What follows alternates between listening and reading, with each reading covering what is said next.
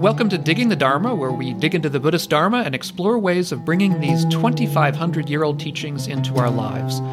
I'm Doug Smith of Doug's Dharma on YouTube and the Online Dharma Institute. And I'm Jon Aaron, teacher at New York Insight Meditation Center and Space to Meditate, and an MBSR teacher and trainer. Well, hello, Jon. Good to see you again. Likewise. You staying COVID free? Well, so far so good. I'll knock on wood. You know, I mean, Yeah. I've, I've been. I think I've been uh, enormously lucky. Yeah, likewise. We were also at a family event this weekend that was a potential spreader event, but so far, so good. Yeah. As far as I know.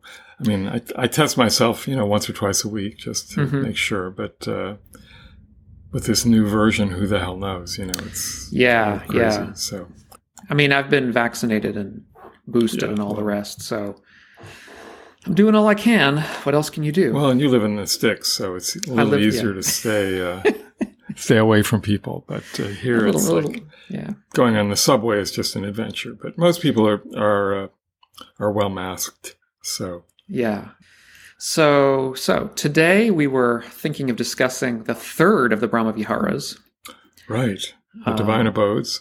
the divine abodes, the divine, yes, the these very skillful kinds of emotional states, very uh, healthy emotional states, and the third one is uh, often translated as um, sympathetic joy, the joy in in the the happiness and success of other people.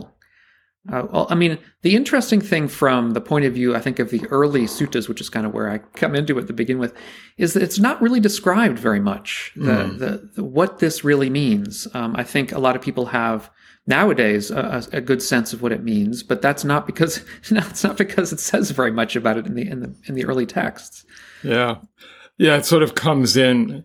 Actually, another translation which I I prefer is resonant joy Ah, okay, Um, I hadn't heard that one. because you're resonating with other people.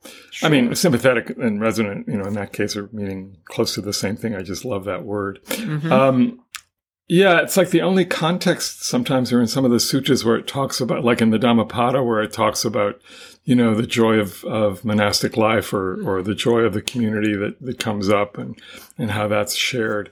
But you're right. It's Right. not, it's, there's not like a, uh, it's not like the Metta Sutta, which has a very clear instruction, but and and it, it does come up in one of the chants, but I'm not even sure that's an original, you know, from the original teachings.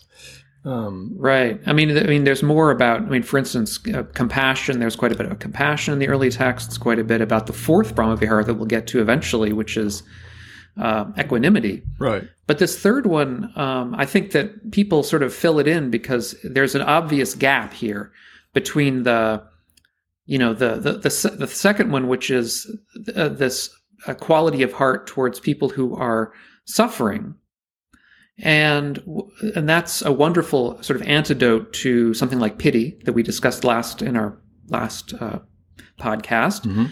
but there's there needs also to be this antidote against arrogance. I'm sorry, not arrogance, but against uh, uh, uh, feeling bad for. I mean, feeling bad for ourselves because we're not as good as somebody else, or uh, feeling what's the word? Uh, you know, I'm letting you find your way out of this one. no, no, Um, but I mean, it's sort of yeah. you know this anger towards people who we feel are doing better than us. You know, Uh, envy, envy, Envy, yes, Yeah. that's the word I'm So, looking for. um, Envy or Yeah, jealousy. Jealousy Uh, is the although there is a word, yeah. difference between envy and jealousy. I always forget what it is, but um, yeah, the but but the yeah the other thing is that it's um, it's a balance. It's like a, a way of balancing compassion because you know if if if we're I mean let's say as an example you know it's uh, uh, you know if you're a nurse and and you're you know really with people all day who are suffering and you're and you're trying your best to be compassionate as as opposed to getting stuck in uh, empathy. But if you're if you're really holding that much suffering if you're being with that much suffering all day it's important like when you come out of the hospital you know to balance that out with some joy and whether you take Right. joy in another another person's uh, good fortune or you take joy in just being you know that's really important um, you know, to balance out the rest of your life.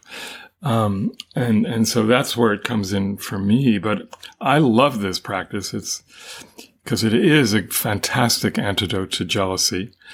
Um, and certainly, and well, envy is more about things. Jealousy, I think, is more about, you know, somebody, a person. Right. Um, I mean, you may, or you, you could be jealous. You could have envy for a person having something right. in particular, mm-hmm. but jealousy is more about that person who got the job that you wanted or the, the partner that you wanted or whatever, or just, you know, you're sort of having jealousy for a person's life success. And it's so easy to fall into doubt and, and envy, uh, jealousy and, and get stuck there and beat yourself up. And, and when you turn that around and actually take delight in that person's joy, that person's success, it's an amazing transformation in that moment. And it may not last that long, but you know, it can really make a difference. Yeah, and even within the the, the confines of, of practice itself, there's a lot of room for, say, uh, having jealousy for somebody who looks like they're doing better than you.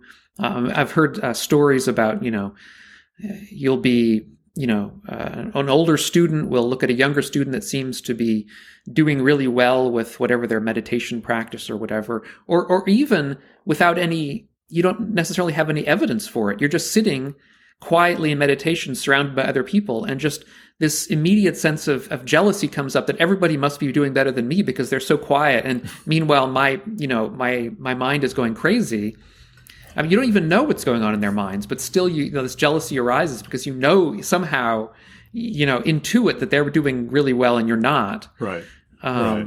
And you know, you can sort of spin out with those kinds of thoughts, yeah. and it's so much better to, you know, to try to cultivate this kind of sympathetic joy, this kind of uh, resonant joy, like you said, and, and try to, you know, if if you're if you're uh, fantasy is that everyone else is doing really well. Well, be joyful in their in their doing well. yeah, that's. I mean, I think a, a, a more. I mean, it's interesting because when when you, I'd never really put it in this context, but it's certainly appropriate. And you know, since when we were talking about this topic, we were alluding to the fact that it's important to just consider joy throughout one's practice and throughout one's life. Um,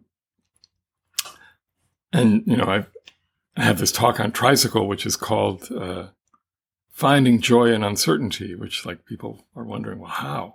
you know, how can I possibly find joy in that? Um, but but in terms of like you know, being in a meditation hall, say, with a bunch of other people who are practicing, and you're right. I mean, we have no idea like what's going on in somebody else's mind, right? I think Joseph Goldstein once said if you're dealing with a lot of rambling and ruminative thoughts in your mind, just imagine they're the person's next to you and not yours. You know, but you know, you if you look at a the the statue of the Buddha at the front of the hall, if there happens to be one, and you know, just kind of notice that and the kind of peace in that statue's face as emblematic of you know, the peace and the joy that the Buddha was experiencing, then you can resonate with that perhaps. You know, that, that to me is a little more direct, mm. um, as opposed to thinking that everybody else is doing better than you. I mean, which is complete fiction anyway. Yeah. So, um, but this notion of really finding delight in every aspect of practice and finding, taking joy in little things and, you know, when we talk about mindfulness, you know, one, one, one definition of it is really waking up to life, you know, because otherwise we've been sleeping through life. And when you wake up to life, you take delight in very little things and you find joy in very little things, whether they're things that are impacting you directly or just taking, you know, joy in the delight of a, a young child in the playground. You know that is like or a dog. You know it's like you you you just kind of have this energy that arises. And that can be very motivating.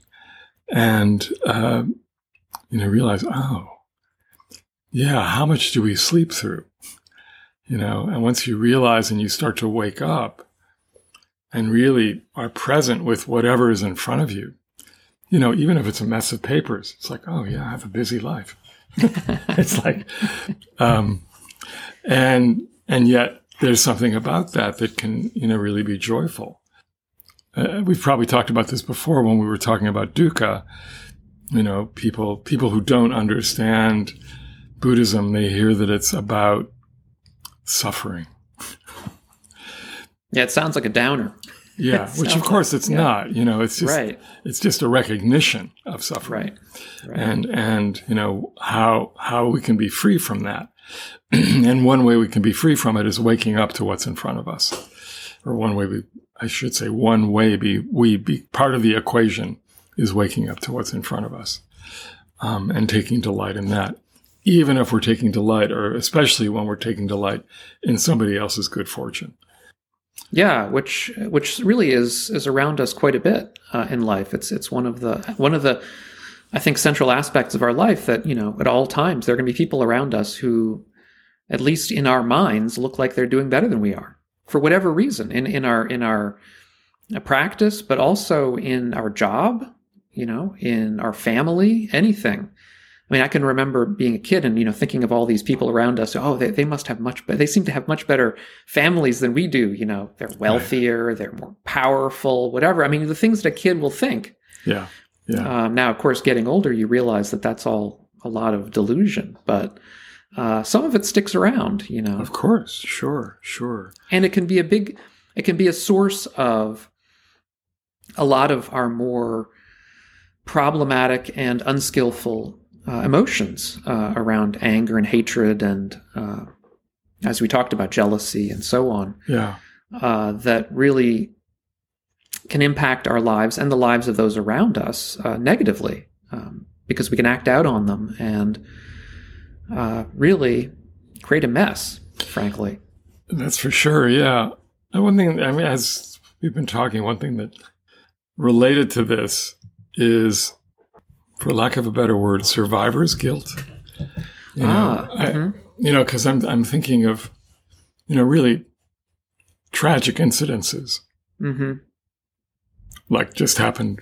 You know, and depending on when you're listening to this, you know, just happened in Buffalo last last weekend. you know, which was a horrible, horrible thing, and the people that you know came out of that store okay so there's, you know, one one would have obviously compassion for the people who who were killed, and the families of the people that were killed, people that were injured, you know. But you've come out and you're okay, and you know. So if you're one of the people from the families that of somebody who died, it's very difficult, obviously, you know, maybe to take delight in the people that survived,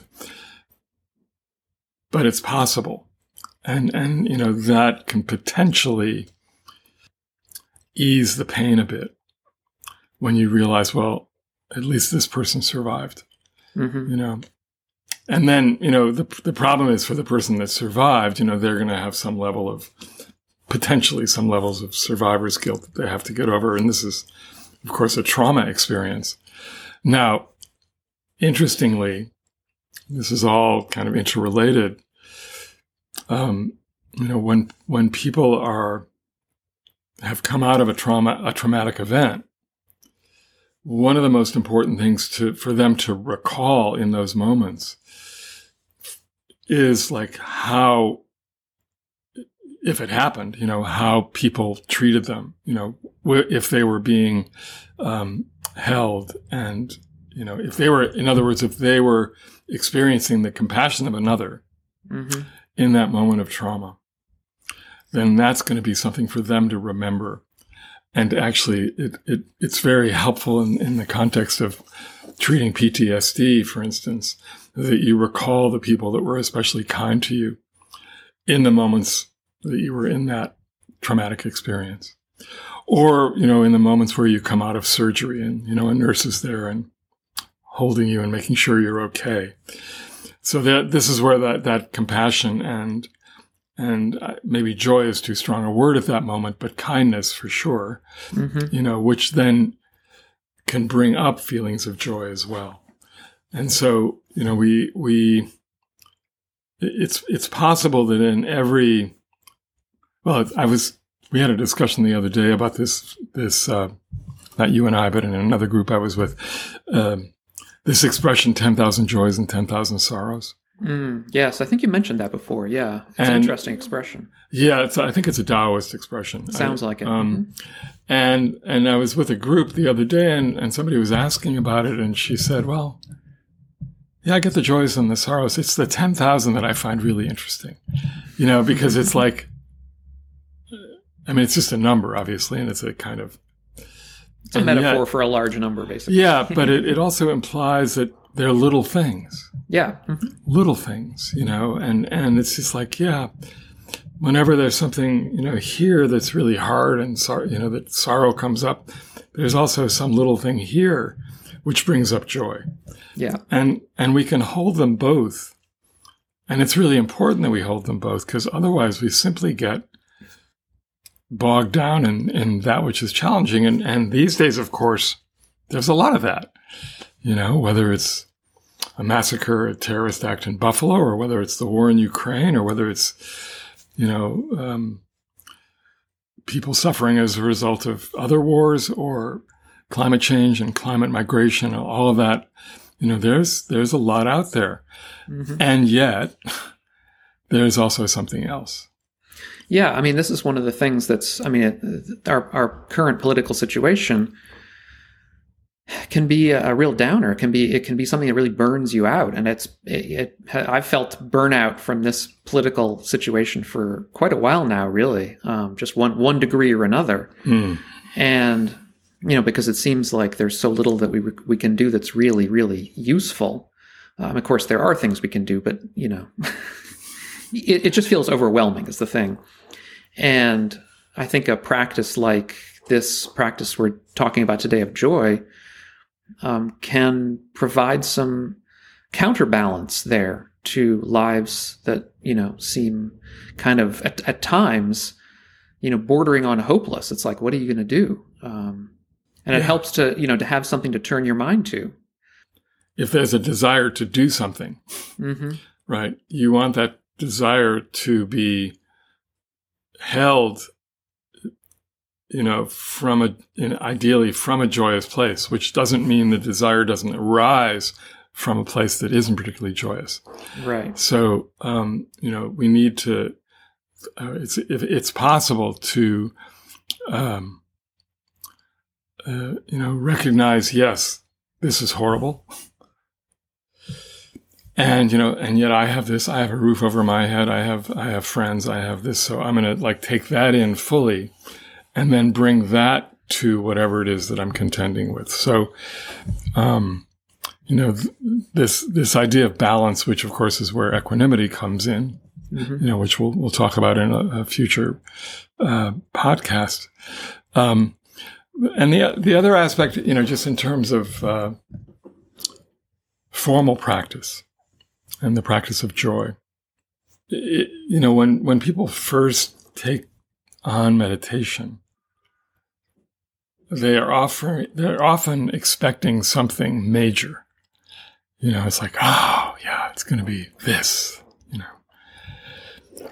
And, you know, that might happen. There might be an experience that's really mind blowing, you know, in some way you might have all sorts of visions and some, you know, but these are just experiences that are happening. But what it really comes down to,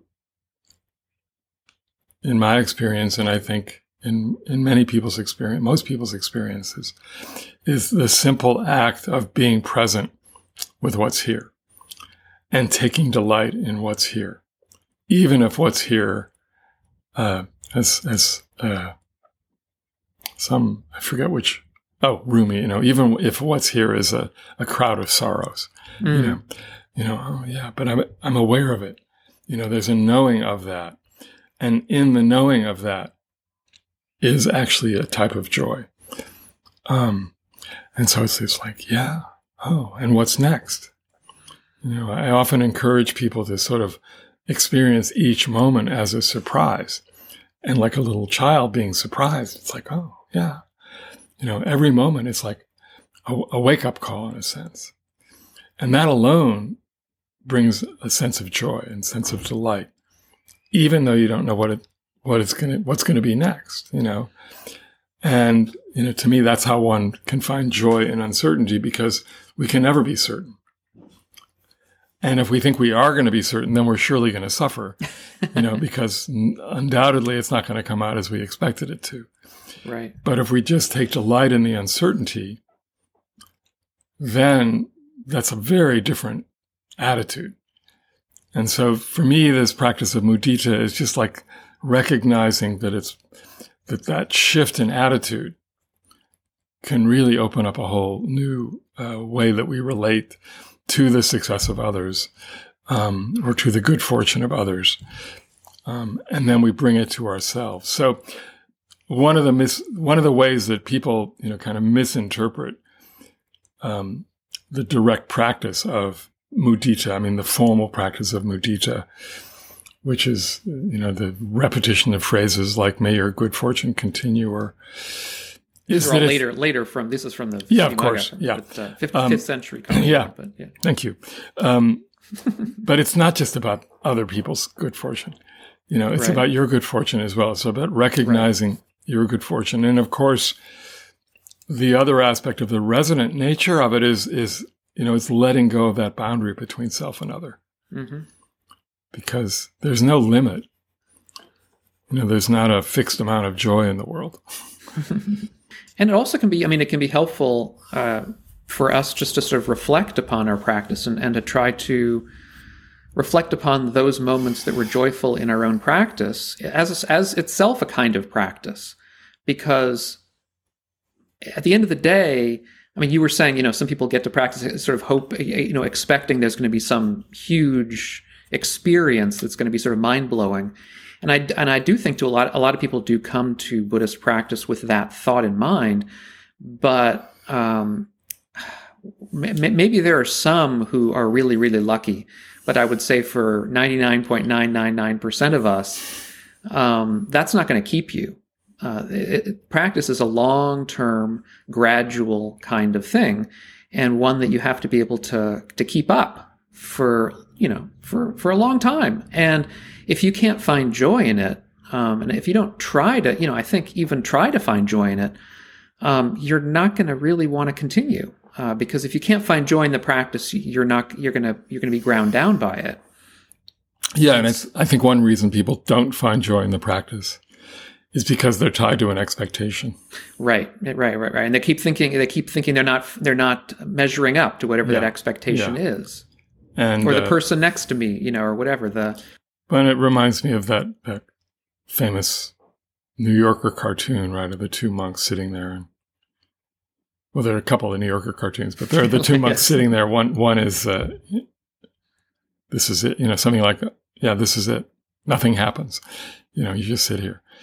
But then there's another one where two monks get to an intersection in a road and one, one sign says, uh, turn right for cheese and crackers, and the other side says turn left for enlightenment or something like that. So it's like you can go and get entertained and entertain yourself or you know imbibe in the senses, or you can go and you know wake up, and and you know when that process of waking up, of course, involves a lot of seeing through the suffering, of course, and what a delight that we have the ability to do it. You know, just in other words, can we just take joy in the fact that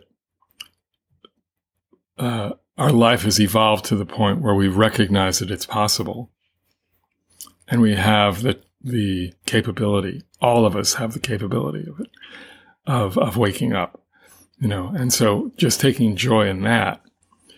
Now, that's easy for you and me to say, I realize you know, because, you know, of, of the privilege that our life has uh, created. And, and yet, even, and I know, you know, I recognize and, and respect, of course, that it can be a lot harder for people who don't have that privilege.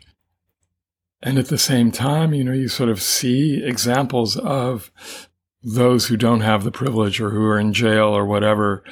I mean, the most famous example to me is Nelson Mandela, mm. you know, who was in solitary confinement for so long in a very small cell, and yet he was able to, you know, come to certain realizations. And I mean, not not as a Buddhist practitioner necessarily, but he just the nature of his confinement and his situation allowed him to see things very differently. And I think we all have that capacity. Um, and so it's yes, some of us have it easier than others for sure, or so it seems. And yet we all have the capacity to wake up. And is it possible to take joy in that? Um, and, and recognize that even in the worst of circumstances, some level of, of, of joy is possible. Yeah, I, th- I think it's a very powerful practice. Yeah. Well, that about covers it. No. this is a, uh, uh, you know, the other thing that's important, I think, in practice is humor.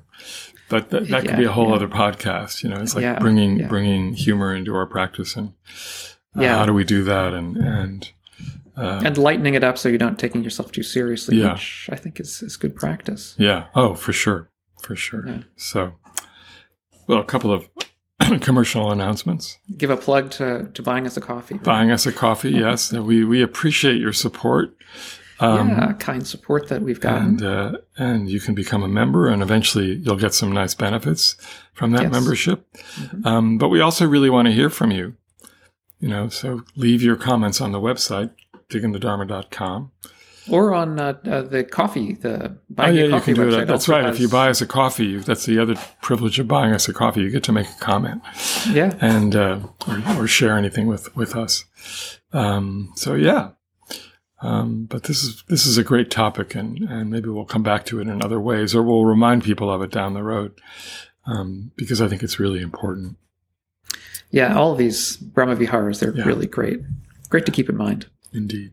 So, all right, Doug. Until next time, Thanks a lot, Jon. take care. Thanks for listening. If you've enjoyed this podcast, consider leaving a review on your local podcast directory. It would help us out a lot. You can check Jon out at jonaaron.net and Doug at Doug's Dharma on YouTube and his Patreon page, linked in the notes. You've been listening to Digging the Dharma with Doug Smith and Jon Aaron. Música